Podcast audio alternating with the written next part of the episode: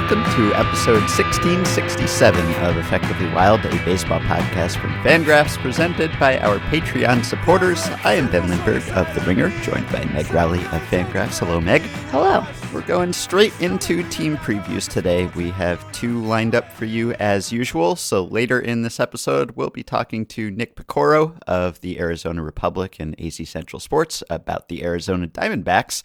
But we are beginning today with the Chicago White Sox and James Fegan, who covers the White Sox for The Athletic. Hello, James. Welcome back. Hey, I wonder what became of last year's team preview and how much of it held up. yeah, that wasn't just you that failed to foresee what happened last year, so don't feel bad about it. This is sort of a silly question, but I wanted to start here. Do you think the White Sox feel like the Padres stole their spotlight? because it seems to me like we should all be talking about the White Sox. Exciting team, broke an extended playoff drought last year, have a bunch of young and homegrown players were busy over the offseason, upgraded, you know, added Liam Hendriks and Lance Lynn and Adam Eaton and others. And yet we spent much of the winter and are spending much of the spring talking about the San Diego Padres because they have done all of those things also and are even better and have Fernando Tatis Jr. thanks to the White Sox. so I guess the White Sox have only themselves to blame for not being talked about as much because they gave Tatis away. I think that emotionally they can't even start to open that door because like how do you ever close it? Because you know you know Tatis is there Manny Machado is there they signed Machado and uh, Padres ownership at the press conference said you know I'm just glad we're not the White Sox or something like that or like we're feeling better than the White Sox are today. I, I think they just have to kind of like if there's a map in like the White Sox front office of the United States like they just try to they lop off California so they don't have to think about it on an emotional level. So, if anything, I don't think this off season is as like cathartically disastrous in terms of comparing yourself to San Diego than I don't know the last three or four. They did good things, but nothing they did specifically took away from what the White Sox are doing. So um, it's fine. It's workable. Mm-hmm. One of the, I guess we can kind of get this question out of the way. One of the uh, additions that they made wouldn't show up on our off-season tracker. They brought in Tony La Russa to serve as their manager this year. So, what has the Tony La Russa experience been like in camp so far, and what is your sense of how how he is starting to build some kind of a positive or negative dynamic in the clubhouse? It's been surprisingly normal. We're not in a position to really vet it in the same way we would be otherwise. Even watching him like move around the fields, we do that from afar. He does not have Rick Renteria seems to have inhaled three pitchers of coffee level energy moving around, but he seems normal. It's not like, oh, this is an old guy who shouldn't be here anymore. I think the way Lucas Giolito put it to me was the only thing I was really worried about is he wasn't going to let us listen to rap music anymore, but he does, so it's fine. Baseball players, they, they seem more willing to accept this, uh, hey, this Hall of Fame guy has a lot of experience. Um, hey, this guy is really old school and has a lot of knowledge. They're not as uh, squishy about those concepts as probably we are, or Sure. At least not publicly. They all they all seem to embrace the idea of like, hey, I can learn from this guy, or like, hey, um, my, my dad thinks this guy is really knowledgeable, so I, I'll be on board too. Like, they they haven't really reject like even the person who was probably the most standoffish about it, Tim Anderson, and I don't even know how much of that was about actually being concerned that he wouldn't vibe with Tony La Russa as much as like Rick Renteria was his guy and he was slow to accept the the change they literally had like one sit down meeting and now it's fine. So th- there's not really like this um you know huge gap with with baseball players not being reverent of uh you know the previous generation that just totally didn't work and you know I, I thought you know the things at least that La Russa has said about uh, bridging the divide about he has to earn their respect and um you know it's their clubhouse he doesn't like dictate over it um uh, you know it, it's the things you want to hear. I know we all have reasons to enter in it with, uh, you know, uh, a side eye or uh, skepticism. Sure. But it, it it sounds like all the normal um, early season, you know, manager team. The vibe is great this year. Optimism. Um, right. So Uh, it, it, there, there's nothing that's like sending off alarm bells like, oh, well, we're doomed. Other than the fact that they've only won one spring game, which is kind of strange. Well, that's encouraging, and I hope that continues to be the case because I think we all want to enjoy this team and these players without it getting mired in clubhouse trauma. But one other LaRussa related question even if that goes smoothly, even if there are no problems there, do you think there's any lingering resentment on the front office's part for the way that hiring was done, which seemed, at least from afar, pretty clearly to have been a, a Jerry Reinsdorf imposing his will on everyone's situation? And there was even a, a fairly recent report that Reinsdorf kept the knowledge of LaRussa's second DUI from everyone, that he was the only one who knew about that when they hired him. So, is the fact that everyone else seems to have been basically bypassed or overruled something that will linger and, and cause some friction? Well, they refuse to talk about it in any fashion or kind of acknowledge any of the details on or off record. So that's usually not the sign that something has gone smoothly, um, the way where you never wanted to discuss it again.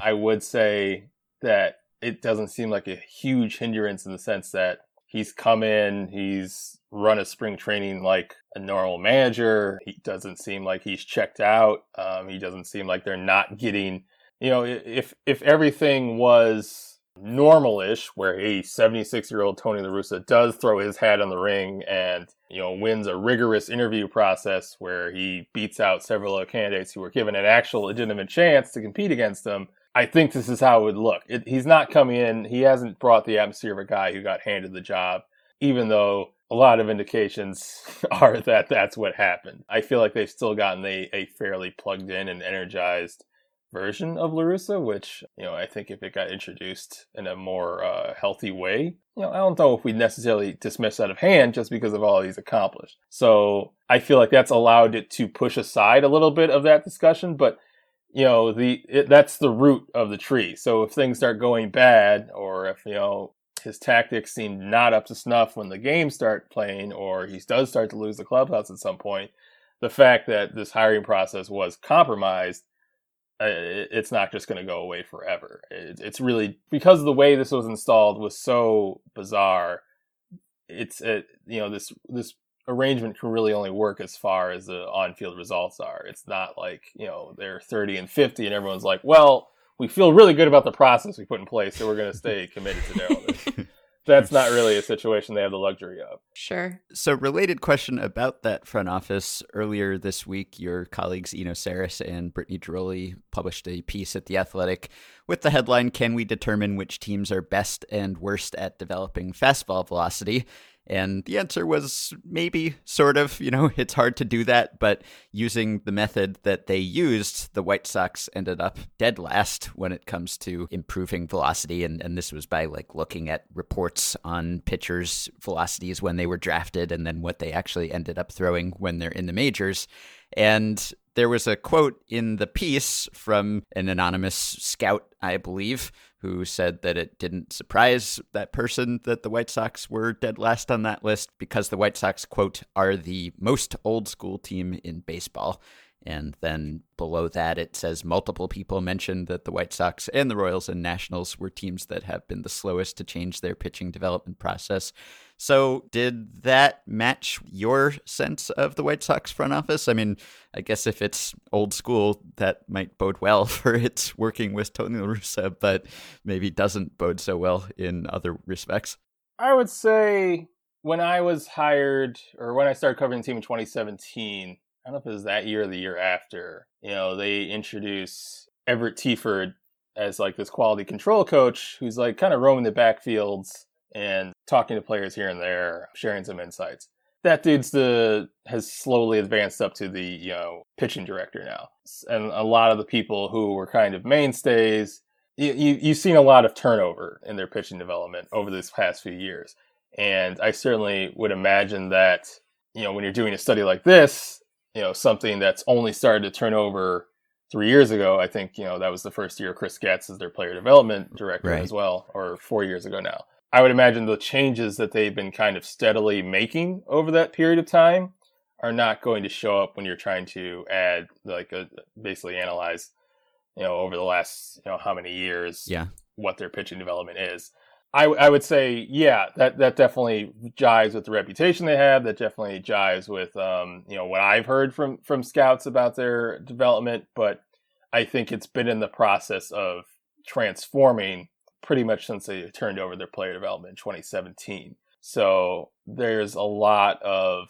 stuff that's been happening over this past few years that I think would probably make this analysis look a bit different down the road. And a lot of what they've been doing is obviously catching up. I, I wouldn't say the fact that they have, you know, obviously the fact that they have Rapsodos now is not like mind blowing, even if it was for White Sox standards when it started happening uh, a few years ago. I, I would doubt that you know they were truly the most old school team in baseball today, but I would say as like if you're you know doing a piece like they did, then yeah, that that's something they've been working and actively trying to turn over for the last several years.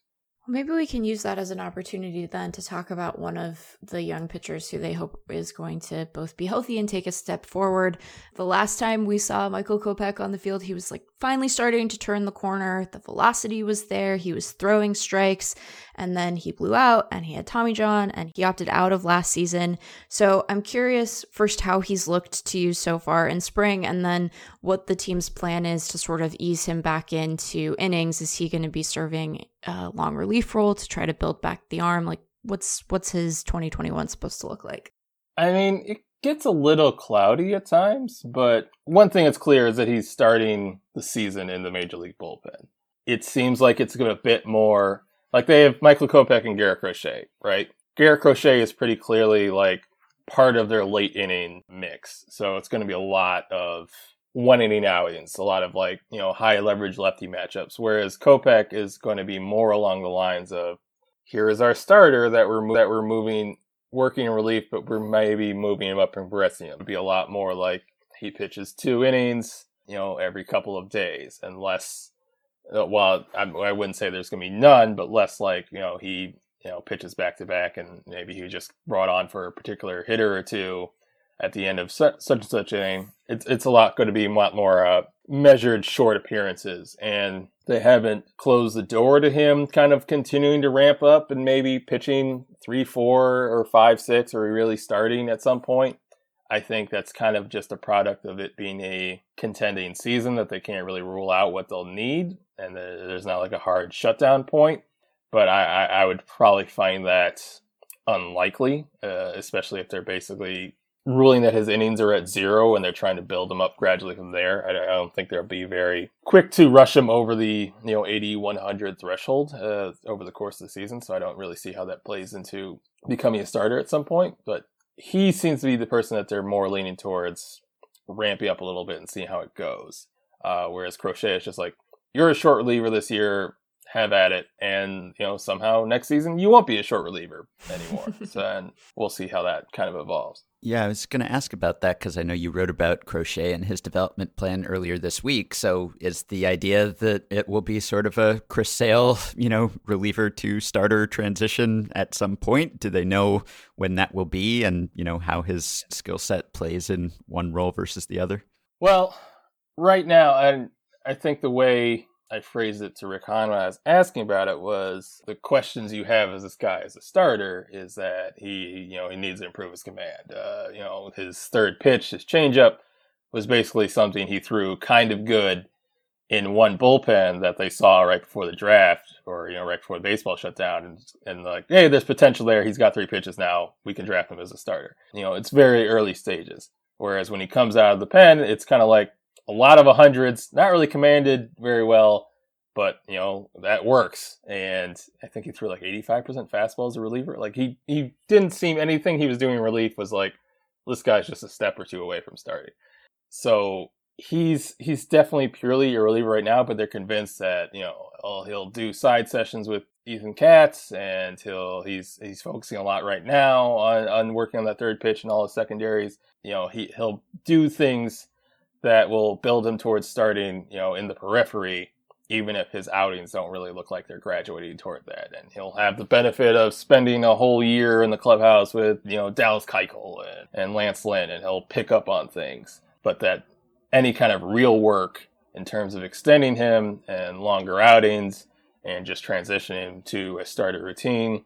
That's going to come next season. And, you know, they're pretty firm is going to come next season, but it's it's not happening now. My question is if Crochet really develops into this, you know, monster relief weapon, if you just literally have Josh Hader on your hands, how do you say like, all right, you know, this is cool.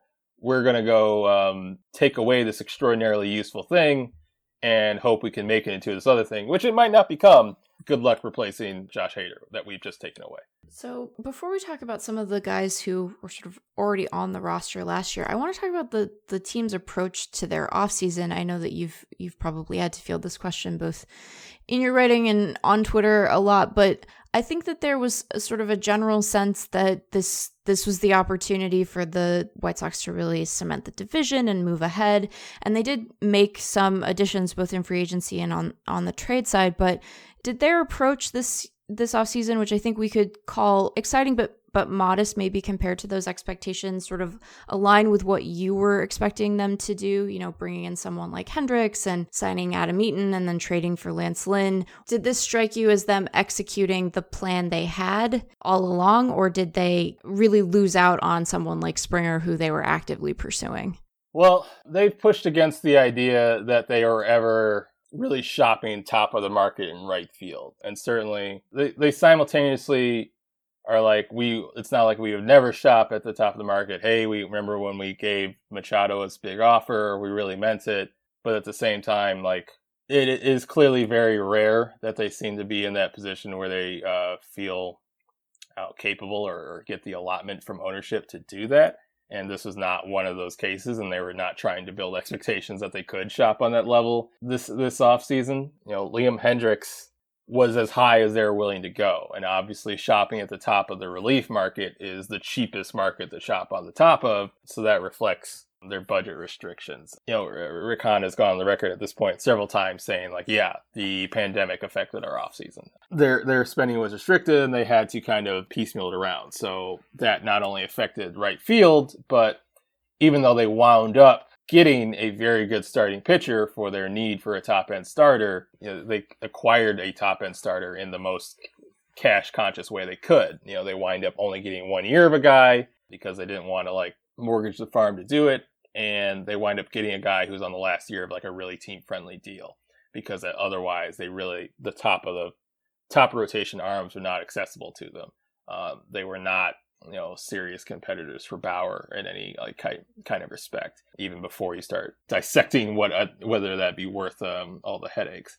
So yeah, they, I, I think fans have uh, a lot of legitimate reason to say, you know, you rebuilt, you um, you know tore down, and you know took your payroll commitments long term down to like nothing with the expectation that when your contention years ran around that you could kind of really be competitive and unfettered in adding to the core. Instead, that's clearly not happened. You're you're looking for kind of uh you're you basically filled your biggest need in right field with you know essentially a rebound candidate in Adam Eaton, and you found like a cost conscious way to address the top of rotation. And even you know there are teams that solve their back end of rotation situations with guys with like eight million dollar offers, like Jose Quintana. They shopped at a lower tier on that as well. Like there was a lot of budget conscious shopping that they had to do, and I think the White Sox would pivot and say like, "Hey, the pandemic is the reason this is all affected, and you know, look at all of our pristine long term extensions. You know, it's not like we are doing nothing, but." I, I think it's clear that this was kind of this is the sort of season where you'd expect them to kind of be aggressive, and you saw them have to be cost conscious in a way, and that that has festered a lot of uh, disappointment among the fan base. And hardly the most important spot on the roster, but maybe backup catcher is another example of that. You know, when you have Jonathan Lucroy and and look, when you have Yasmani Grandal, who's one of the best catchers in baseball, then you hope that your backup catcher doesn't matter very much. But it has been about five years since Jonathan Lucroy was good, and he was very good when he was good, but that was quite a while ago. So is there someone who's coming up behind him that he's just kind of keeping that spot warm, or does he have a hold on it? Yeah, I mean that that was part of it when the when they were searching for backup catchers, it was very clear that they were not going beyond a minor league deal to address it. And, you know, that was a little bit of a slight eyebrow raiser in the industry is that, you know, this is a team that's talking about the World Series, but they can't, you know, they can't have a major league contract that they hand out to, to solve this need. And, you know, obviously, you know, having a catcher uh, who's competent and, uh, and, a playoff uh, type situation is, is very important. Uh, I think we saw that with the Nationals with their two guy rotation in 2019. Yeah, ideally, you have 2019 Yasmani Grandal who plays 140 games, but that you know right now is you're looking more at the realistic situation you'll have to deal with where Yasmani Grandal twisted his knee a couple weeks ago and hasn't played in Cactus League yet, and you've had nothing but the backups. That's certainly a situation you could expect to crop up at some time in the regular season. Grandal, you know, tweaked his back at a point last season and, and missed a few games. So it, it's not like he has this absolutely perfect health of a over 30 catcher who never gets hurt or anything like that, because that doesn't really exist. Lucroy, you, you asked if somebody's coming behind him. The White Sox have three catchers on their 40 man roster in addition to Grandal uh, Zack Collins, Yermin Mercedes, and Seby Zavala. But the fact that they went out and added Lucroy kind of speaks to the fact that they don't have the catching depth or confidence in their catching depth that, that those numbers would suggest. I think if you really thought Zack Collins, the guy you picked 10th overall five years ago, was ready to catch in the major leagues, you wouldn't, or were totally certain about it, you wouldn't make this sort of addition. If you really thought that Yermin Mercedes was a very reliable catcher, given his AAA numbers offensively, you you probably wouldn't be hunting around for depth. So I, I, think it is probably Lucroy is uh, locked up, especially with their goals this season. It makes them less inclined to kind of roll the punches of a of an unproven defensive catcher, and, and it kind of raises a larger question of what they're going to do with this crop of guys. They've got you know a lot of these you know upper twenties catchers who have done decently at AAA, but have some sort of issues with terms of um, you know defense or how much they're offensive tools really play at the major league level that now that they're in contention, they're never going to reach this point where it's really comfortable to just throw these guys in the fire when you have these long term questions on them. So it, it, really raises the question of what they're going to do with them long term, uh, other than have them all uh, watch Jonathan Lucroy, you know, handle handle pitchers a little bit better than them. I think the sense coming into 2020 was that Tim Anderson would have to regress somewhat in terms of his offensive production. He had a 399 BABIP in 2019, and I think there was just a general thought that this was not sustainable, and his BABIP did regress a little bit in 2020, but he managed to have a better year at the place, at least by WRC plus. So I don't want to make too much of 221 plate appearances in 2020 as a continuation of the same sort of performance he had in 2019, but it seems seems like there is uh, some sustainability here. So, what are your expectations for Anderson coming into a, a, a new full season? I mean, you obviously expect to it to fall down a little bit because right now it's insane looking, and like how how would somebody do this consistently over a prolonged stretch of time? And you know, I, I thought a big fallback was coming last year, and he kind of ended the 2020 season as a slump, but he also like made a like slight mechanical adjustment in like a, a, day off and then was extremely dominant in the playoffs for whatever you know even smaller ridiculous sample that was. I don't watch tim anderson and think like this is a 280 hitter who uh, you know is just getting really lucky for a year and a half. No. Um, he, he's obviously got like a ton of bat speed. He's got a really stable leg base. He, he doesn't like come out of his shoes like pretty much ever on a swing. He looks really good. Uh, I, I know his indicators are extremely weird and I wouldn't want to see what like 33 or, or, above, or I think his like contract extension runs out when he's like 31. I, I'm not excited about what that starts to look at when he physically slows down. But right now, he's got this approach of a guy who's like, I have elite hand speed and I'm going to use it. And it seems like it works for him. I don't know if it'll necessarily work at a 330 with power level um, with him in perpetuity, especially given you, you look at like his exit velocities and they're somewhat pedestrian and his you know contact and strikeout rates are don't really suggest a guy who's just elite hit tool but i don't feel like it's going to collapse. And you, you don't really get the vibe of people opponents or coaches talking about him like oh this guy just has you know a great run, run of BABIP and there's there's no real like talent there or he's not really doesn't really have the tool set to, to, to do this. It's very weird. I i don't know if like it had he, he's almost a guy that I wonder like, will there be five years from now when we have more advancements about how to analyze batted ball data or what goes into a high BABIP that might tell us a bit more about what he's doing and why it's effective. But I, I have a little bit of faith in it. I don't think he's going to collapse to being like I don't believe in his PECOTA projection, for example. I, I don't think he's just going to collapse to the mean. Um, there's something that he's been doing over his last uh, two seasons in terms of his ability to really hits all fields that I, I think is legitimate, even if I don't know why yet. Well, if we can switch from Anderson to an even more aggressive hitter, I want to ask about Luis Robert, who entered 2020 as one of the most hyped prospects in baseball and backed up a lot of that hype and finished second in the Rookie of the Year race, won a gold glove, and showed a lot of promise offensively but also kind of cratered at the end. And as hot as he was in August, he was equally cold in September. And there were concerns about his lack of selectivity and strikeout rate and whether that is sustainable, whether he can really get to his power and uh, his offensive potential while swinging and missing as much as he does, or just plain swinging as much as he does. So clearly, with his speed and defense and base running and everything he does, he doesn't have to be an offensive star to be a star overall or to be a valuable player. But if he could be, if he could hit like he did in the first half of last season, if we're even calling that a half of a season, then he would be a, an absolute superstar and, and a face of the franchise type. Obviously, just looking at swing and miss rates, uh, his zone chase rates, um, pretty much anything he does offensively is like extremely nuts. And um, possibly the most insane approach in terms of just like breaking it down statistically I've ever seen. That like that dude just takes huge cuts and whiffs an absolute ton. And I think looking at anything else uh, or anyone else, you'd you'd seem like this is disastrous if you didn't see like a a lot of concrete reasons for why he'd be on an upward trend.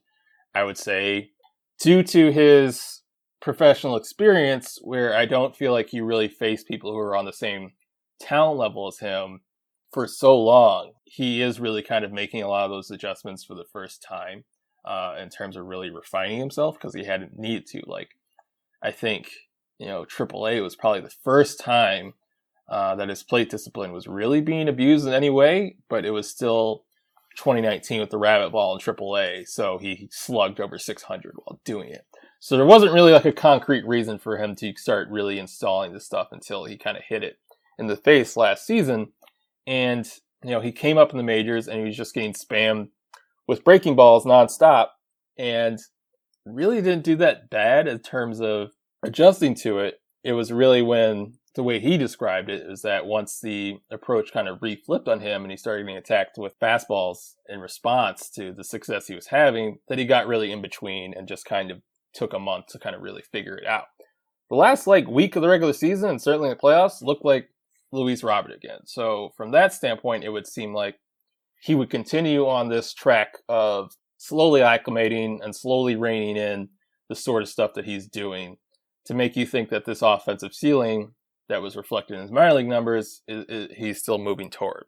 I think there's obviously he's probably always going to be a guy who has these just insane hot streaks where he looks like the best player in the world and where he's kind of just chasing and, and swinging and missing a ton. But I, I think you saw him with just probably the worst approach he'll have at any point in his career and you know at the earliest stage of development and going through a, a, slump that he couldn't fix for like the longest time that he's really dealt with as a professional and it was like a league average hitter.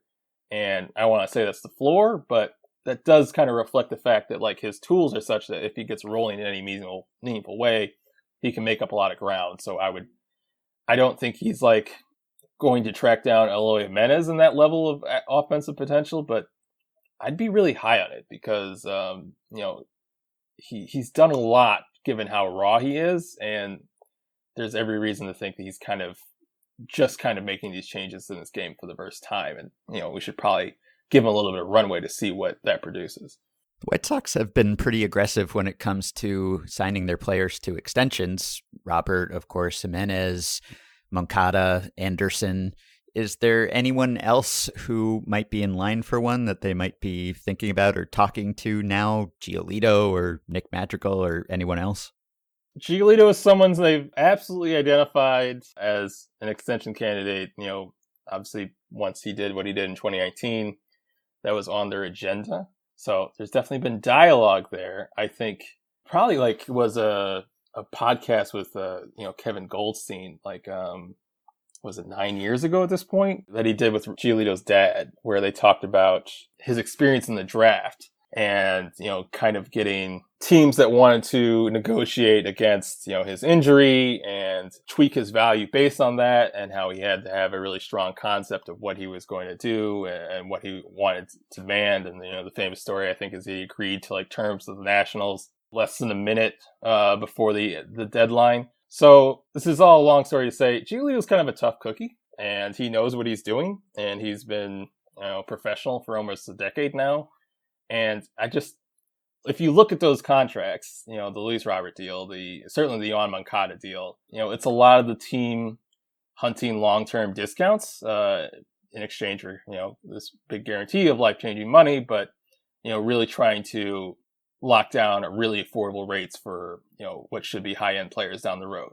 And I think that Giolito is, is, is probably someone who'd be a, a, harder person to flip on that down the road. But you know, also, I don't think it's going to happen at this point. I wouldn't say that there's like been some offer uh, that he he's rejected, but I think they they've been feeling each other out, and you know, it, at this point, it, it it doesn't seem like it's trending towards something that's going to work out uh, long term. And it's certainly a player who um, is not uncomfortable with the idea of, of going year to year.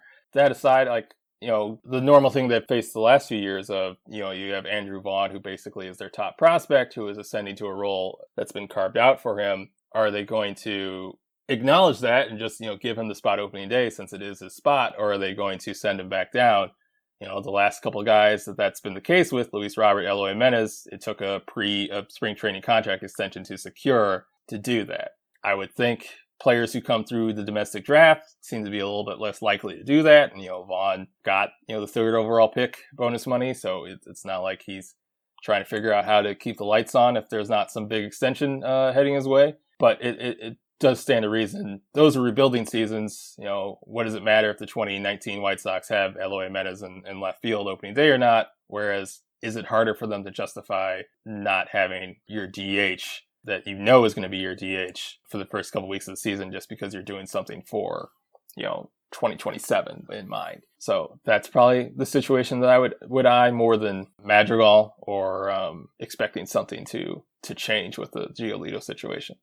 I wanted to ask about Moncada because he obviously, I mean, he had just a rough 2020 as a person. I know that his bout with COVID was pretty gnarly uh, in terms of the lingering effects that he felt in his body and his energy level.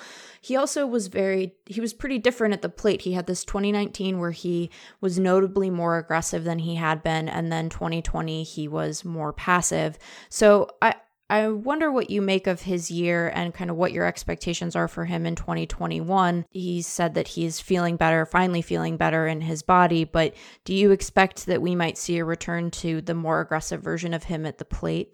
Yeah, he said as much. I think in 20 post 2019 it was all about he can get even better. He's going to find his happy medium in his approach. He's going to, you know, get some of those walks back while still being this guy who, uh, you know, hits for high average and power. But all the talk this year is just like, let me get back to my 2019 approach. Let me get back to what I was doing in 2019. Let me start stealing bases again. Let me start using my um, athleticism a bit more. So he's another guy who's um, in that Tim Anderson reign of like, you look at his BABIP of like, this is absolutely ridiculous. But then you watch him on a day to day basis and like, this guy is very physically talented. I don't want to just dismiss everything he's doing out of hand. And, you know, unlike Anderson, you know, his huge 2019 did come along with like really elite exit velocity uh, numbers to suggest that you know he should get a higher BABIP uh, than yeah. most, but not you know 400.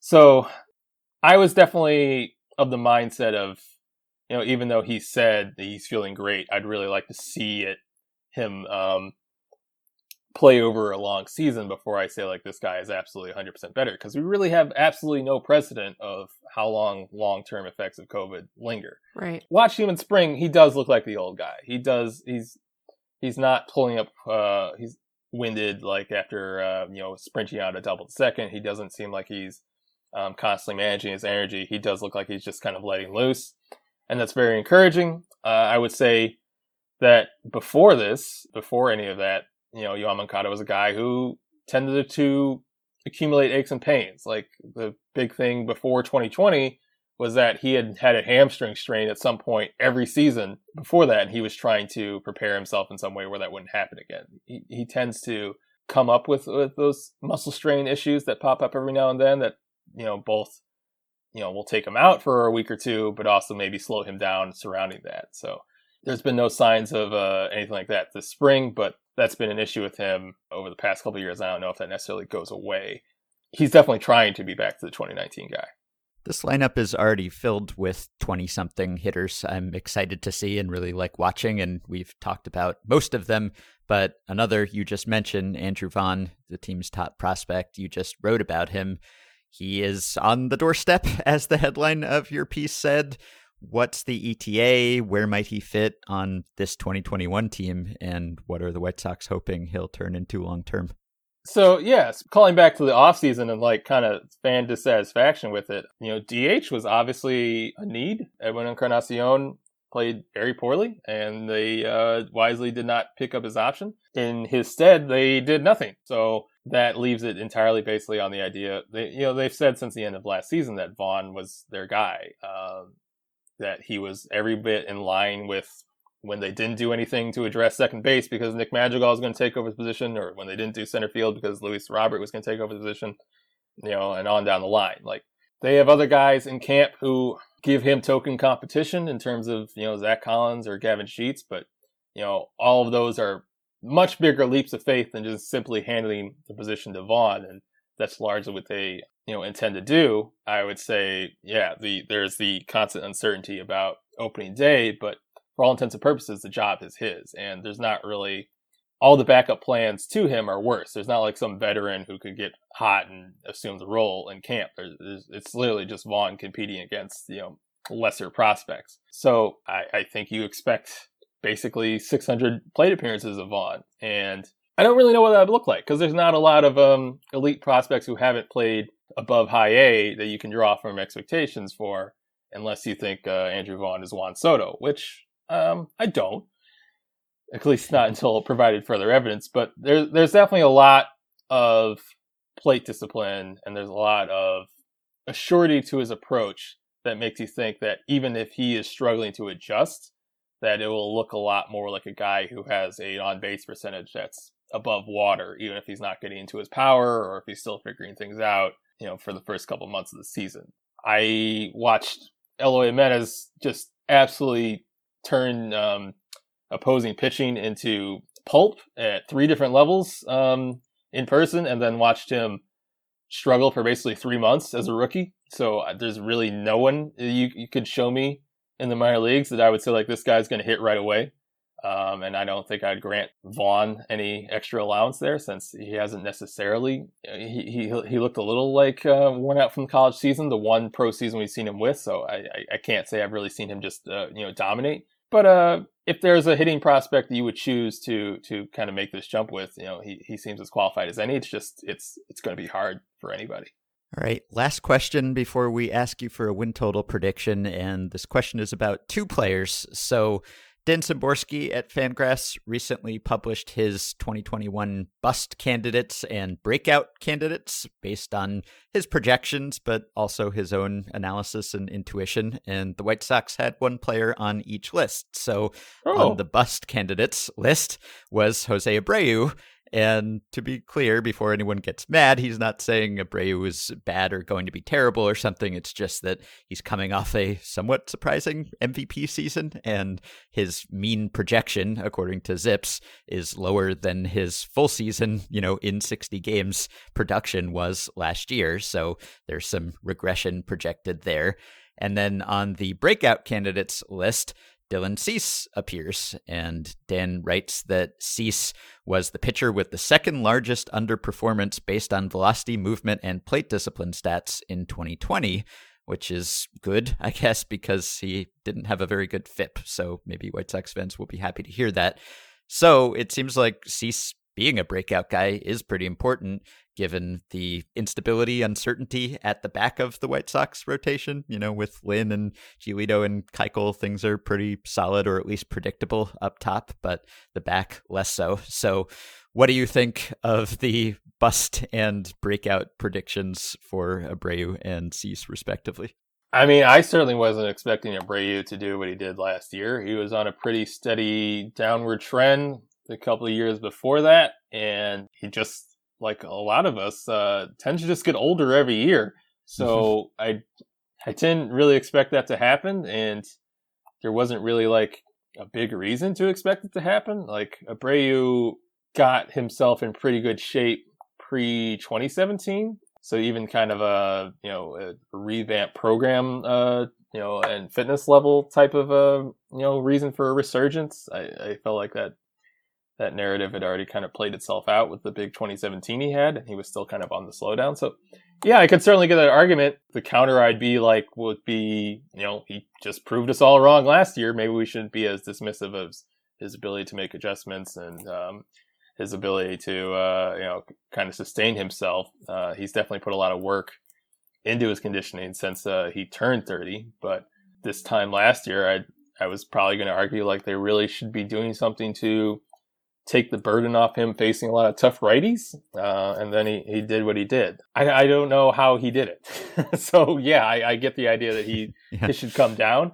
I would say, if anything, the White Sox lineup where it behooves them, and you know the whole thing with bringing up Vaughn is that you need to be trying to prepare for the idea that Abreu is going to start coming down. So yeah, that that seems like a reasonable call, even though uh, the road down from what was it, like a 165 WRC plus is long, and if he nearly takes his time coming down from it, he'll he'll be plenty of an asset for the White Sox over the last two years of his deal. Mm-hmm. Cease, yeah, Cease throws extremely hard and has uh, wipeout breaking stuff, so he he should be good. I get that argument. I've also seen him not be good for two years now, and he's kind of been battling this war to really get the carry and ride on his fastball and you know the tunneling that he would have off his two breaking pitches for the past two years with with not much success. He obviously has a new pitching coach now. He's doing a lot of um, core velocity belt work uh, that's kind of following in line with the it was literally Ethan Katz and Lucas Giolito who did this work with this device to kind of get him back to you know the four seam ride and, and pitching off of it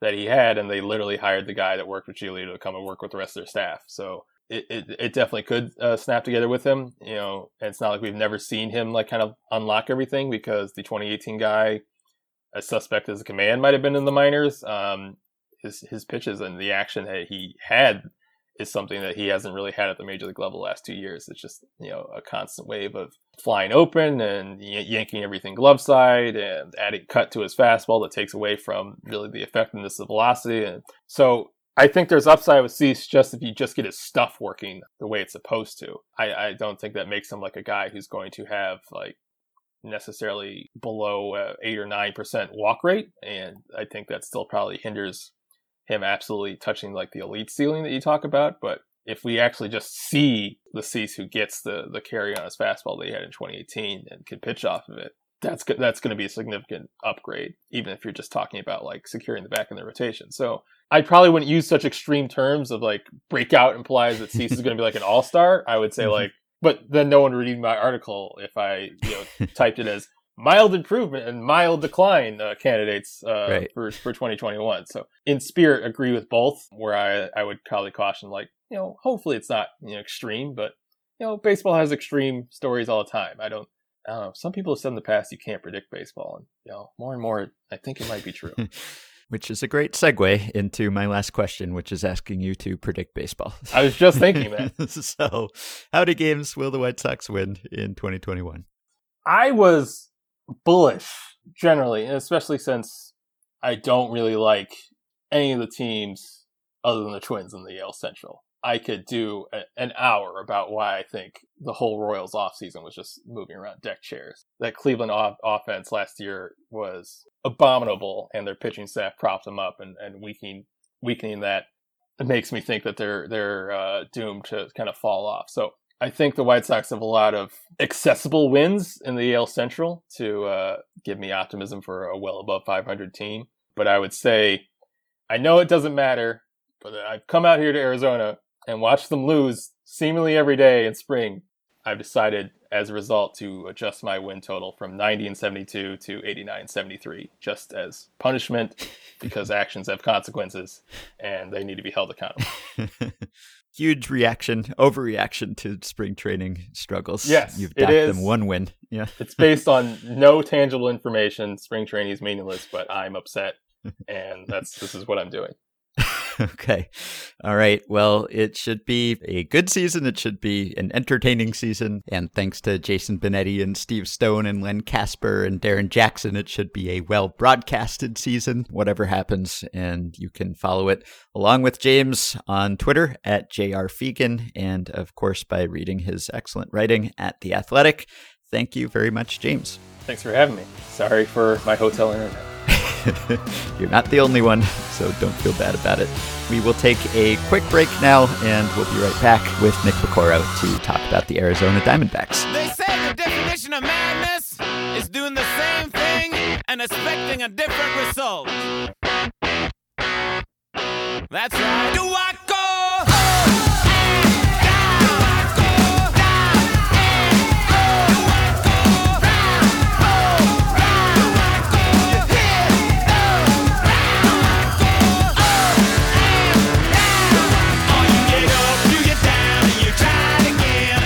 are back and ready to talk about the Arizona Diamondbacks with our pal Nick Piecoro of the Arizona Republic and AZ Central Sports, who has joined us many a time before. Hello, Nick. Welcome back. Hi, thank you guys for having me back. Happy to have you back. So, we did the Giants preview earlier this week, and there are some similarities here, not only in that these teams are in the same division and face some of the same challenges, but maybe somewhat similar off seasons too. Not a ton of new names and faces in prominent positions for the Diamondbacks. And so I'm going to kick this off just by reading something that Joe Sheehan wrote in his newsletter a few weeks ago. The Giants could maybe justify their quiet winter by pointing out that they nearly made the playoffs and therefore bring back all of an offense that was shockingly good. The Diamondbacks can't make that case. They finished 25 and 35, the second worst record among NL teams. They didn't hit well or pitch well. They were 25th among all teams in WRC plus, 27th in FIP minus. As with the Giants, though, you have 11 of the top 12 hitters by plate appearances returning and 87% of the team's plate appearances from 2020 in all. The one addition is 35 year old Asdrubal Cabrera, who will serve as a backup infielder who can't play shortstop, although he is still a credible bat off the bench. The other way to look at this roster, though, is to skip over 2020 and think of it as running back a 2019 team that won 85 games and chased a wild card slot into September. That team included the same core as last year, but it featured an MVP caliber performance by Ketel Marte, as well as big first full seasons by Carson Kelly and Christian Walker. And he goes on from there. But mm-hmm. which are the Diamondbacks regarding this as? I would assume, since they did largely stand pat, that they are hoping that it's more the 2019 team than the 2020 team in terms of results and performance. So is that the plan? And is that a realistic plan? Yeah, that that is basically the way that they've been spinning it. I guess I would say first of all, like th- there is this talk of like you know getting back to what we were in 2019. It's like okay, that was a team that was so mediocre at the trade deadline that they felt like they needed to trade Zack Greinke, and they didn't totally punt, but like I, I just think it's an 85 win club that we need to keep in mind was like nothing special to begin with, but.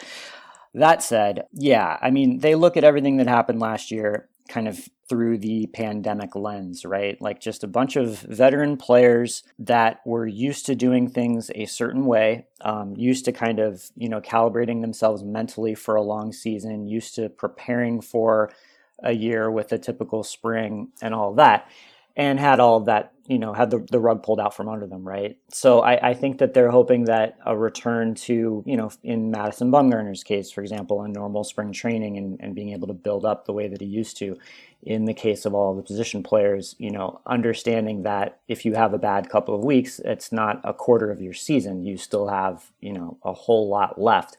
That, you know, kind of getting back to all of that normalcy will allow guys to kind of relax and be themselves and perform the way that they have in the past. So, one of those guys who I'm sure they're hoping will perform like he did in the past is Ketel Marte. As Ben mentioned, his 2019 was superlative and his 2020 less so. He's interesting because when you look at his some of his sort of surface stat StatCast metrics, it doesn't look all that different in 2020 as it did in 2019. But there was a, a noticeable dip in sort of his power production, and it looks like he was clustering his hardest hit balls at a more optimal launch angle in 2019 than in 2020. So that's a, a nerdy way of me asking, what are your expectations for him in 2021? Was this really just, you know, 60 games with weird prep and a couple of bad runs, or is there some cause for concern potentially around what his power output might look like this year? I don't know. I don't know the answer to that. Um, I I think it's an interesting question. Um, I kind of felt like coming out of 2019, there was just a lot of a lot of expectation um, put on on him and a lot of like planning it seemed like going into 2020 and 2021 planning around like Ketel now being a star and it, it was a really impressive season but it really was just kind of the one season so I, I've I've kind of been you know keeping a little bit of a I don't know. I guess just being a little bit skeptical, a little bit wait and see on it. Yeah, the numbers right handed were really, really good last year still. Um, the numbers left handed, not so much. Uh, he did have a uh, an injury that you know maybe was nagging on him for longer than he let on. That could have played into it. But you know, when we talked to him at multiple points during the season, and this is always through an interpreter and you know on Zoom calls, so it was even harder to get a sense for what was going on. And, and in normal season, Ketel does speak enough English that that you can have a conversation with him. I don't think he felt comfortable doing that in the in the Zoom environment. But whenever we were talking to him last year, it always felt like like without us mentioning it, he would say something about the length of the season. So it seemed pretty clear to me that that was a thing that was on his mind and that was like playing into his performance. So I I guess like um you, you go out and you watch him take batting practice too. It's it's still just as explosive and, and powerful as it ever was. So I'm probably more willing to to chalk it up as just a uh, you know just a fluke type of season and um, and kind of go into 2021 with the same questions I had coming off of 2019. Just like, is this for real? Not necessarily because he was, you know, so much so much more down to earth last year, but just because I still don't feel like he's really proven it long term. You mentioned Bumgarner, and he had a, a, good first start of his spring. Seemed like his velocity bounced back a bit. So, what are the expectations for him in terms of stuff and health and performance?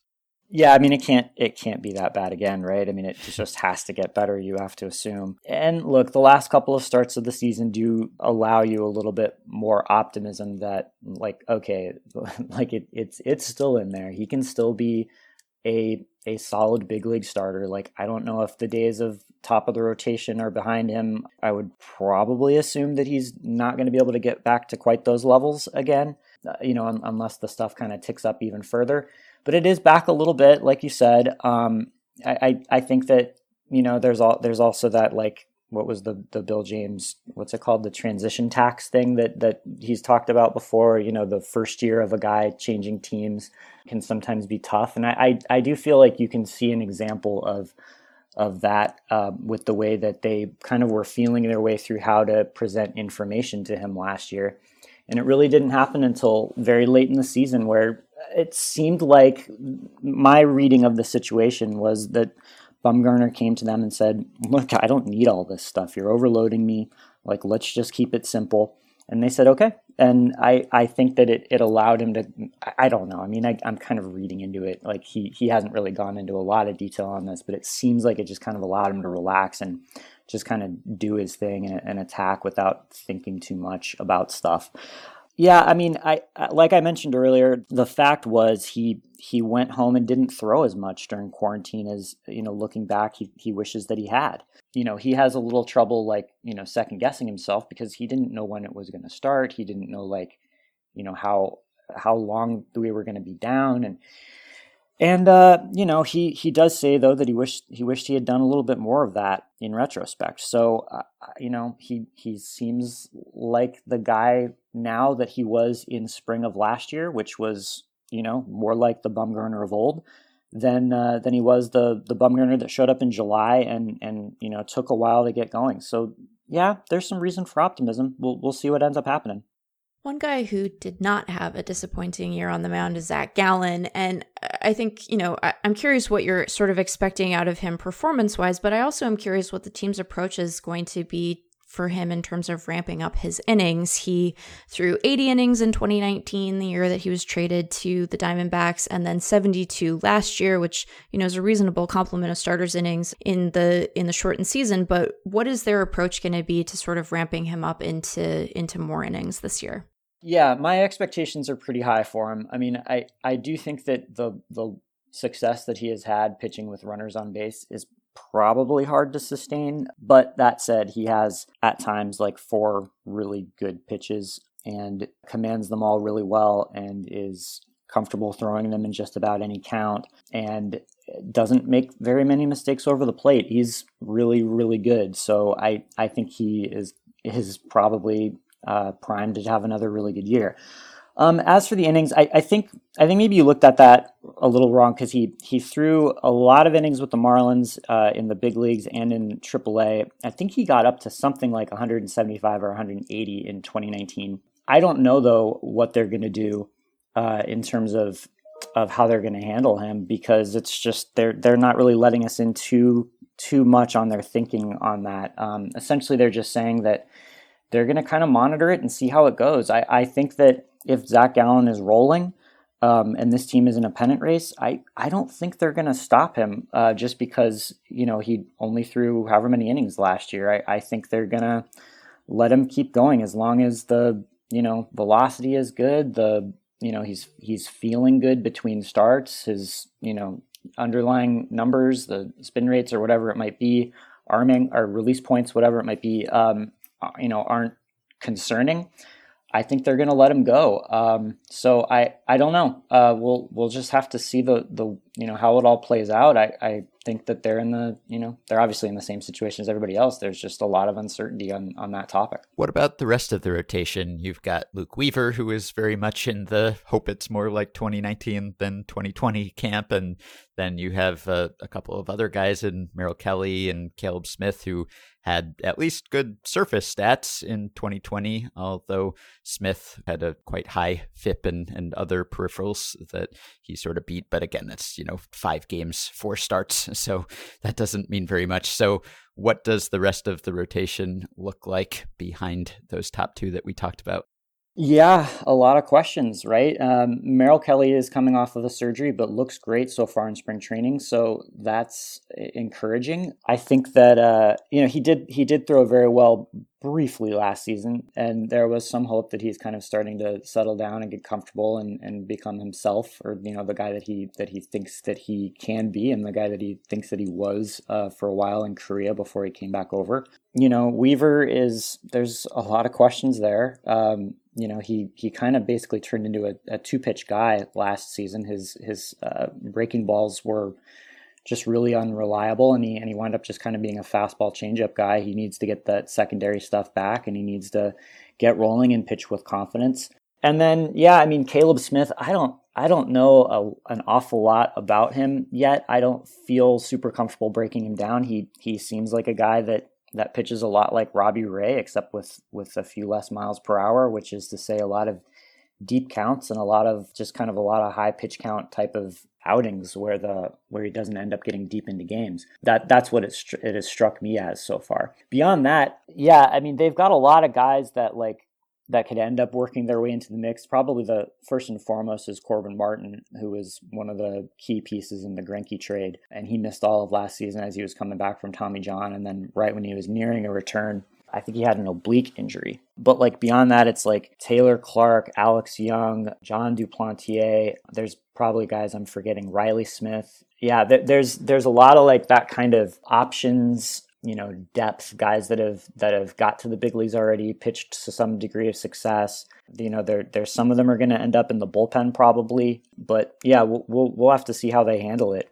I don't feel quite as confident I don't think about the rotation as they seem to be talking about it as. I've I've heard some people refer to it as the strength of the team. I'm kind of unsure. We'll we'll have to see if if look I mean all a lot of these guys I guess all of them you could say have had you know seasons where they've been really good. Um, I'm just not sure that you can really project that at this point for them. I want to ask about some of the guys who aren't going to be at Chase Field this year, but hopefully will headline the next good Diamondbacks team. What was the team's approach to player development in the pandemic shortened season? They obviously had a bunch of their top prospects at the alt site, and those guys got action uh, in fall instructs as well. But sort of the the real strength of this team long term is going to to be in the farm system, especially the guys acquired in that um, great 2019 draft. So, what what approach did they take for the guys who weren't able to be on the complex this year and might have been doing their dev from home? Yeah, I mean, they did the best they could. A lot of a lot of like, you know, having hitters or pitchers record themselves, you know, taking BP or throwing bullpens and and sending that into coaches and and breaking it down like that. You know, they had a lot of those guys entering in an app um, like when they were throwing, how much they were throwing, um, just trying to track progress uh, as best they could, you know, having them follow workout plans, things like that. You know, it seemed like a lot of those guys that showed up at instructional league did develop. It seemed like just from from talking to to player development people, you know, they were encouraged by the, you know, whether it was gains in velocity, development of secondary pitches, whatever it might be, to make them feel like there was some progress made. But, you know, it was in short bursts. You know, guys weren't throwing more than two or three innings at a time. You know, being able to hold uh, velocity gains over the course of a long season and, you know, being able to stay healthy over the course of a long season are still, you know, big hurdles for the for the pitchers. And then, you know, from the the position player standpoint, you know, I, I think a lot of those guys like I, I guess I guess it's just hard to be too bullish on on how well they did no matter what they did last year when a guy like Kristian Robinson just just needs at bats you know he right. just needs experience. Uh, look like guys like Corbin Carroll Alek Thomas you know Pavin Smith some of those guys went to the alt site did really well. But again like you're facing the same pitchers like over and over and over. You kind of ought to do well. Right. I don't know. It I I think they did the best they could. I and I, and like I said I, I think they were encouraged I think we asked you about Tim Locastro on last year's preview just as sort of a, an under the radar curiosity. And he's someone who is extremely fast, always shows up right around the top of the StatCast sprint speed leaderboard, and famously has not been caught stealing yet and has 26 steals against no caught stealings. But it seemed like maybe there was a path to more playing time or perhaps even a starting role this year because of how well he hit in a small sample last season, but that was somewhat surprising given his below average bat in the couple of seasons prior to that, also in fairly small samples. I know he tested positive for COVID almost 10 days ago now, so I don't know how that sets him back, but is there a possibility that he might be getting more playing time or a more regular role in the Diamondbacks outfield this year? Uh, yeah, I think it's possible. I think he's going to have to earn it. And yeah, he's he's supposed to be back from from uh, his COVID absence very soon. It was bad timing because it happened right when Cole Calhoun got injured, and now he's not expected to be out for very long. Uh, probably a couple of weeks or so into the season.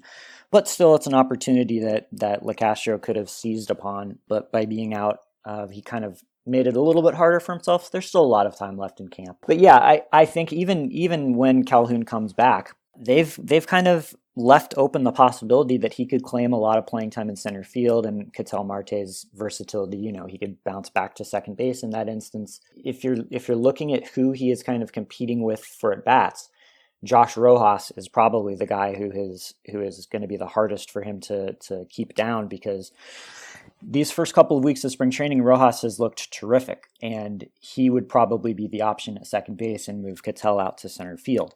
It's you know it's early, a lot can change, but uh, you're right. Locastro, uh, Locastro didn't have that great of a season last year, other than the last like week of of the season when he had a, f- a few multi-hit games to kind of really drive those numbers up. And like you said, it was a very small sample size, but it does sound like the Diamondbacks are kind of intrigued by his skill set, but like I said, he's he's going to have to kind of earn his way into that. There's a whole group of guys that they that they have acquired over the last few years that they haven't really given opportunities to that they like. I'm probably going to forget some of them, but Rojas, Locastro, Josh VanMeter, Wyatt Mathisen, Andrew Young, but and then and then the the guys like Pavin Smith and Dalton Varsho who are prospects and big league ready. They have a lot of guys that they that they've kind of talked about like, look, we need to give opportunities to the, to these guys at the big league level, find out what we've got, and see if they can be, you know, whether it's regulars or or part time guys. Locastro's right in that mix. I remain very fascinated by Dalton Varsho just because it is, I think, an increasing rarity to have a guy who might situationally catch in the big leagues. I know that he, I think, only got like eight games at catcher last year, but I'm curious what you expect his role to be with the team going forward. I know that, you know, they have Carson Kelly, they have Stephen Vogt on the depth chart, so it's not as if they necessarily are in the hunt for a backup there. But what is what are your expectations of him from a role perspective going forward? Yeah, I think it's a great question. They want him to, you know, remain involved in catching. I think that they want him to catch regularly. Um, if he isn't going to be a starting outfielder or or whatever on the on the big league club, a guy that plays regularly at the big league level, then they want him, I think, in the minors catching all the time. He's looked like a like a above average outfielder, and and he runs so well. He's such an interesting skill set. But this spring, it's kind of started to concern me because I don't know how many games he's played behind the plate at this point, maybe a half dozen. But there have already been four or five instances where I don't know, a, a, pitch in the dirt that he, you know, should have caught, wasn't able to, a team executing a double steal against him, a catcher's interference call, you know, just little things like that where like he's he's giving away 90 feet. And I've never seen I guess I haven't seen an awful lot of him on a regular basis in the past, but the people that I've talked to, the the scouting community and the the player development side, people are really confident that this guy can catch at the big league level. So I'm I'm wondering if while it's very easy for him seemingly to go out to the outfield and look very good, is that a detriment to his catching? I kind of wonder if they're going to have to make a decision on that, at least, you know, until he really you know, fully develops behind the plate, kind of make a call and be like, look, we, we need you to focus on this. This is this is the most important part of your game for now. We we need you to to hone in and, and get better behind the plate. I guess the other side though is that he's also looked very good uh, at the plate, taken really good at bats. I know his numbers weren't great at the big league level last year. He did finish a lot better than he started. It was just a rough start. And it's possible that that bat just kind of forces a decision and forces its way to the big league level before it's he's ready behind the plate. In the in that event, I guess all bets are off. But my my guess is that his future is at least the near future is going to be primarily focused on catching. And then yeah, I mean I I think I think like you know assuming he establishes himself at the major league level and assuming that Carson Kelly is still in the organization, I think he could be one of those one of those rare guys that's like bouncing from you know position to position and getting his way in the lineup all the time and that's those are fun guys to watch especially man especially just the way he runs the bases. He had a triple into the right center field gap in scottsdale the other day and uh, just i mean it's it's funny to watch it's just amazing to watch a catcher run the way that he runs I guess one area of the roster that has a little bit of a different look, I don't know if it's a better look or not, is the bullpen, where Archie Bradley is no more. And there are some new veterans who are part of this mix now Soria, Clippard, Devenski, Ryan Buchter, etc. And then also some holdovers. So, how do they see the late inning situation shaping up? And is there anyone who is returning to this bullpen that they think might have late inning potential who could possibly step up? Yeah, I guess Soria is probably the guy that is the kind of the, the leader in the clubhouse to be the the closer. If you had to bet on it, Clippard would be the you know kind of just the the the versatile you know pitches all the time, can handle any role type of guy. I think as far as guys that could step up and, and kind of emerge, like a guy that they talk about a lot is Taylor Widener think I mentioned him earlier as as rotation depth, but I, I get the sense that they wouldn't be surprised at all if he were to emerge and, and turn into kind of a late inning arm for them. Another guy that has been really interesting this spring is uh, JB Bukauskas, who is the former Astros first round pick out of North Carolina, who uh, was part of the Greinke trade. It hasn't been smooth for him developmentally as a starter. The stuff has always been amazing but it just hasn't worked out for whatever reason. Apparently, he had kind of a rough go at the alt site last year. They decided to try him as as a reliever only at this point, and he's been going in one inning bursts, and it's been pretty good so far. Um, it's I think he's thrown three perfect innings uh, already at this camp, and it's you know mid nineties fastball. It's a, a, slider that people you know put crazy grades on, and then I had people in the uh, on the player development side last year telling me that the changeup, a pitch that he doesn't throw quite as often as they'd like him to, might be the best changeup in the organization. So I mean, it's a really interesting guy. That that's probably the most intriguing high upside guy that that they have. Um, yeah, I mean, you mentioned Buchter. I guess his stuff has been a little bit down from the scouts that I've talked to. Devenski, I don't know exactly how they're gonna uh, roll into the season if they're if those guys have an inside track for jobs or what. I would guess that Alex Young is another guy that's probably going to end up with a job in the bullpen. He's he's left-handed and and not many of these guys are. They don't have very many left-handed options. And yeah, I, I, and Taylor Clarke is probably another guy that will have a chance. He he took some steps forward, I thought, last season. Um, but yeah, I mean, it's a it's a it's an area of many question marks. I I I I mean, look, that's the case with every bullpen every year, but it just feels like even more so this year. I want to ask about sort of where you see the the franchise's finances shaking out. I think that last year when they traded Starling Marte, like the understanding that a lot of national observers had was that that was in part motivated by by them knowing that they were just not going to exercise his option for 2021. I know that they have had some rumblings from ownership about a, a bad COVID year, and they're in a you know a, somewhat of a rebuilding phase now. So apart from Bumgarner, you weren't expecting that they were going to carry big contracts this season. But what what is the state of the franchise from a payroll perspective, and when do you think they might be in a position where they start to spend a bit more? I don't know. I don't think things are good. You know, this is an organization that still has baseball ops employees on pay cuts. And I tried calling around and, and reaching out to people with other clubs. I only found two or three others that I could find that are still on pay cuts. So that's not good. It's not good for morale, um, and it's it's not a good indication either of how things are going. As for the Marte thing, I guess I should mention like that's one of those like I don't know where I can't remember where that came from, um, but it, it, definitely was reported and it's stuck around for some reason. Even though the Diamondbacks kind of laughed at it and immediately shot it down, they kind yeah. you know they laughed at it as like, oh haha, what a silly report. Like that'll that's obviously not true. They didn't even really put too much effort into shooting it down because they thought it was so ridiculous, and yet I hear it all the time now. Like I don't think that that's true. I, I, I really think that they had every intention of of picking up his option. But yeah, I mean, look, this is a club that's been in like the bottom third to at best like the I don't know 15, 16, 17 range in payroll over the years. I was kind of grappling with how to frame this the other day when we were talking to Diamondback CEO Derrick Hall about their um, their payroll because like I, I think that if you look back over the years with this organization, like they did spend a lot of money in the early going, and that obviously helped them win a championship. So it's not like it can't make a big difference. It can make a massive difference if you spend it wisely.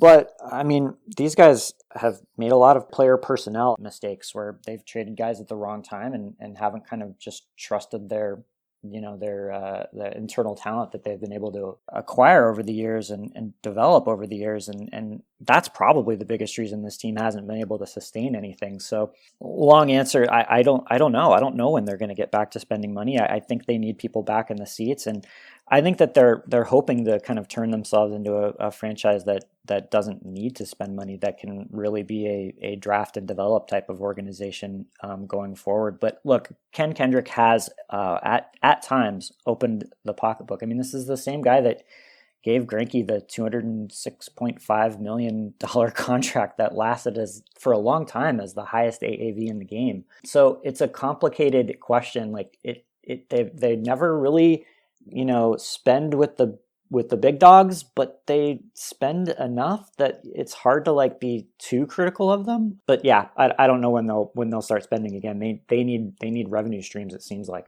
Yeah, speaking of the big dogs, I, I asked some variation of this question to Grant Brisbee earlier this week when we were previewing the Giants. But how does the presence of the two Titans at the top of this division that are not just great now, but seem positioned to be great as long as we can confidently project the performance of baseball teams relative to the Giants, as you were just saying, the Diamondbacks may be at an even greater disadvantage in terms of resources, at least. So, what is the path? Is there a needle that they can thread to get good and contend with the Padres and the Dodgers, both short term and long term? Uh, I don't know. Uh, it's it's.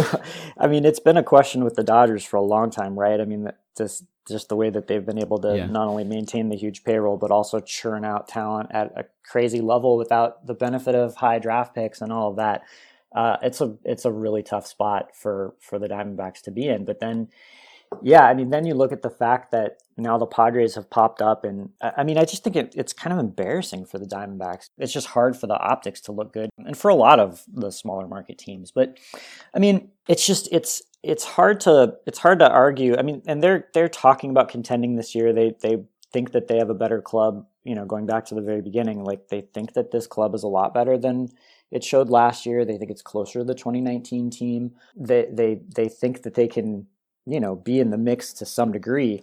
But like you can't reasonably look at the projections and expect them to compete for the division title. And it does make you wonder. And it's made me wonder this for a long time. Like, should they just kind of take a step back and and kind of you know try to re uh, reload with that group that they have coming I mean, it looks like it has a chance to be a, a really good wave of of players.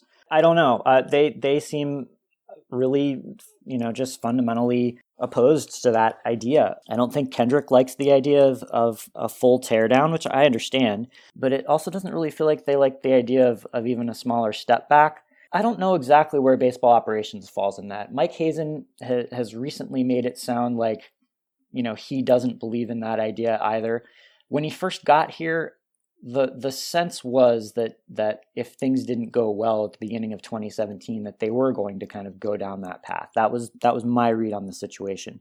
Obviously, they had a lot of things go great for them in 2017, and it changed kind of the direction of the franchise.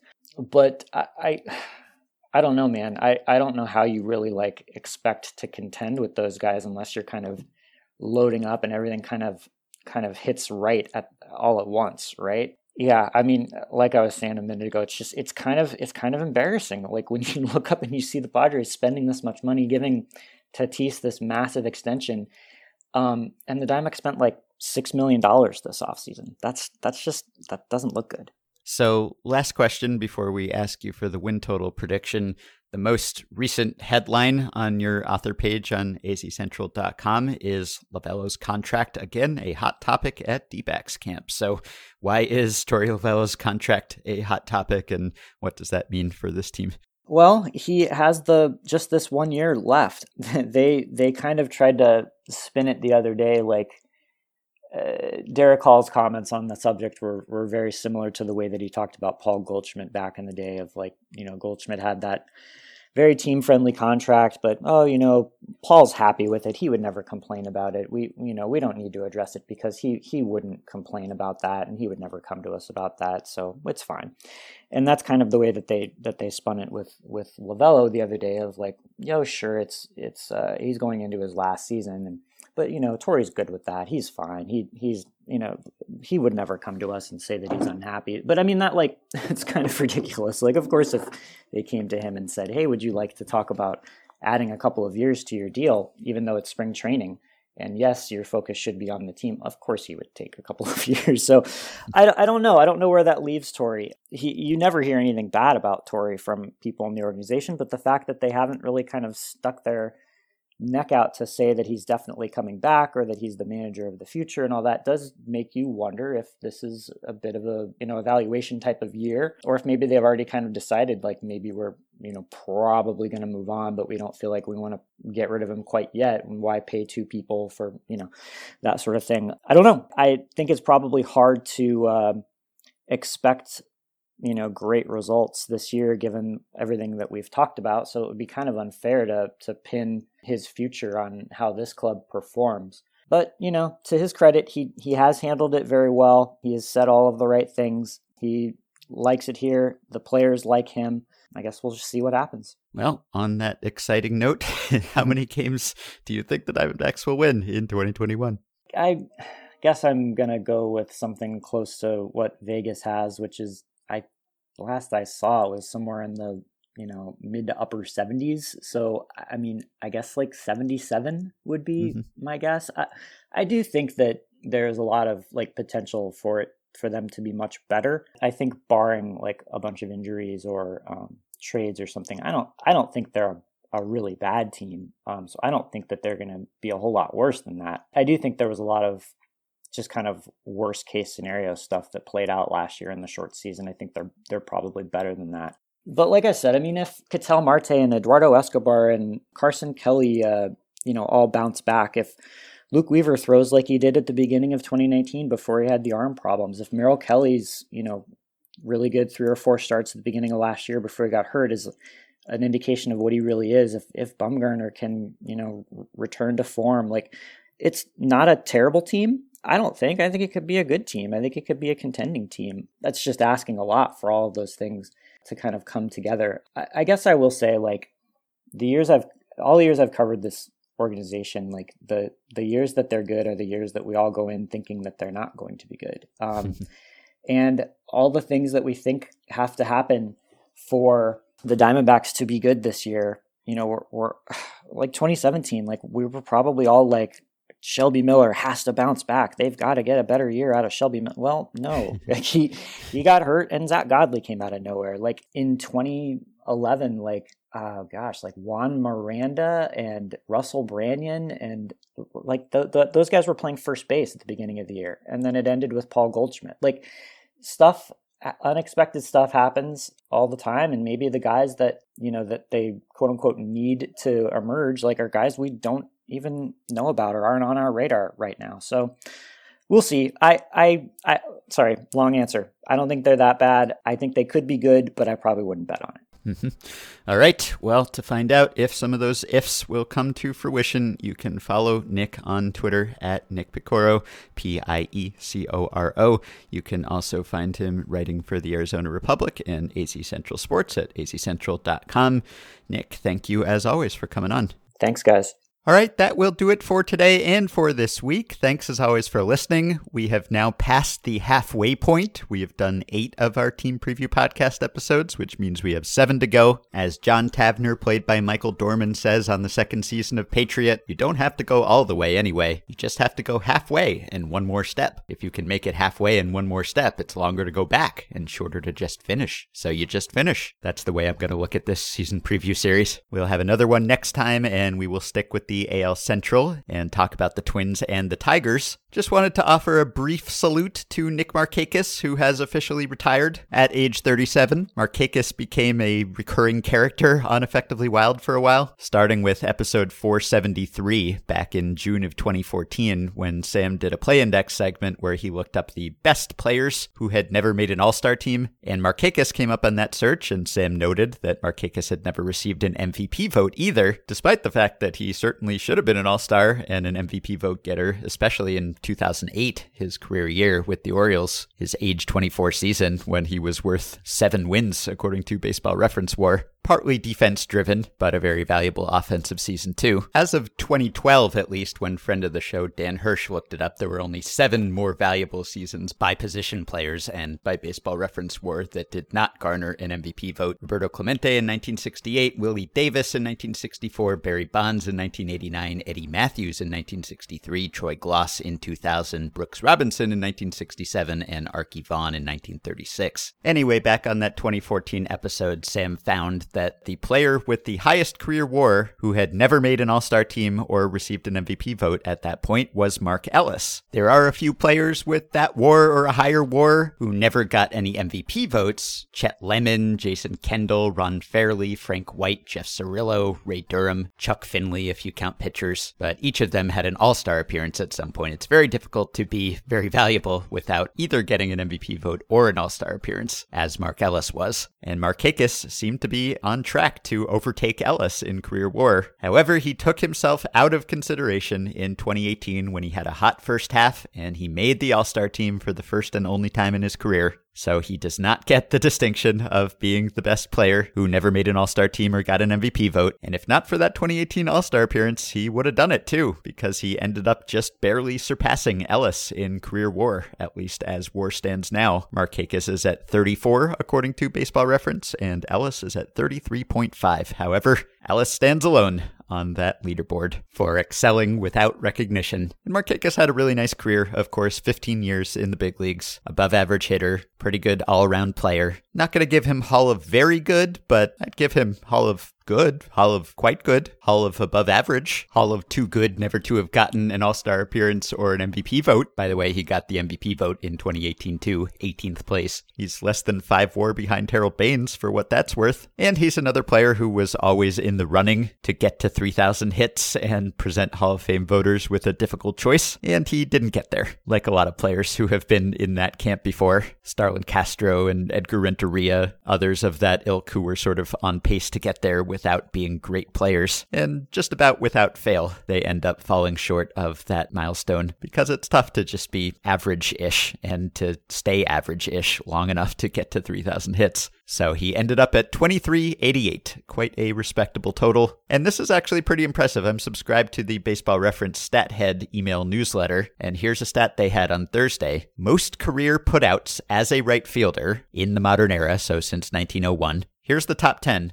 Paul Waner, Roberto Clemente, Dwight Evans, Henry Aaron, Tony Gwynn, Nick Markakis, Sammy Sosa, Ichiro Suzuki, Al Kaline, and Mel Ott. So that's basically six current Hall of Famers plus Ichiro, who will certainly be a Hall of Famer, plus Dwight Evans, who probably should be a Hall of Famer, and Sammy Sosa, a borderline Hall of Famer who probably won't get in because of PED suspicions. But that's basically nine Hall of Famers or very close to Hall of Famers, and Nick Markakis with 4,025 career putouts as a right fielder. So again, impressive consistency, impressive longevity, impressive durability, usually missed no more than a handful of games in any given season. A very nice career for Nick Markakis. Thanks for the memories, Nick, and enjoy your retirement. Tough to swallow the loss of the career of Nick Markakis and the timeless romance of Alex Rodriguez and Jennifer Lopez on the same day. Maybe we'll discuss the J Rod breakup next time, once we've dried our tears. You can support Effectively Wild on Patreon by going to patreon.com slash effectivelywild. The following five listeners have already signed up and pledged some small monthly amount to help keep the podcast going and get themselves access to some perks. Jeffrey Young, Brian Beck, Daniel Kleinsorge, David Becker, and Gavin Platt. Thanks to all of you. You can join our Facebook group at facebook.com slash group slash effectively wild. You can rate, review, and subscribe to Effectively Wild on iTunes and Spotify and other podcast platforms. Keep your questions and comments for me and Meg coming via email at podcast@fangraphs.com or via the Patreon messaging system if you are a supporter. Thanks to Dylan Higgins for his editing assistance. We hope you have a wonderful weekend, and we will be back to talk to you early next week.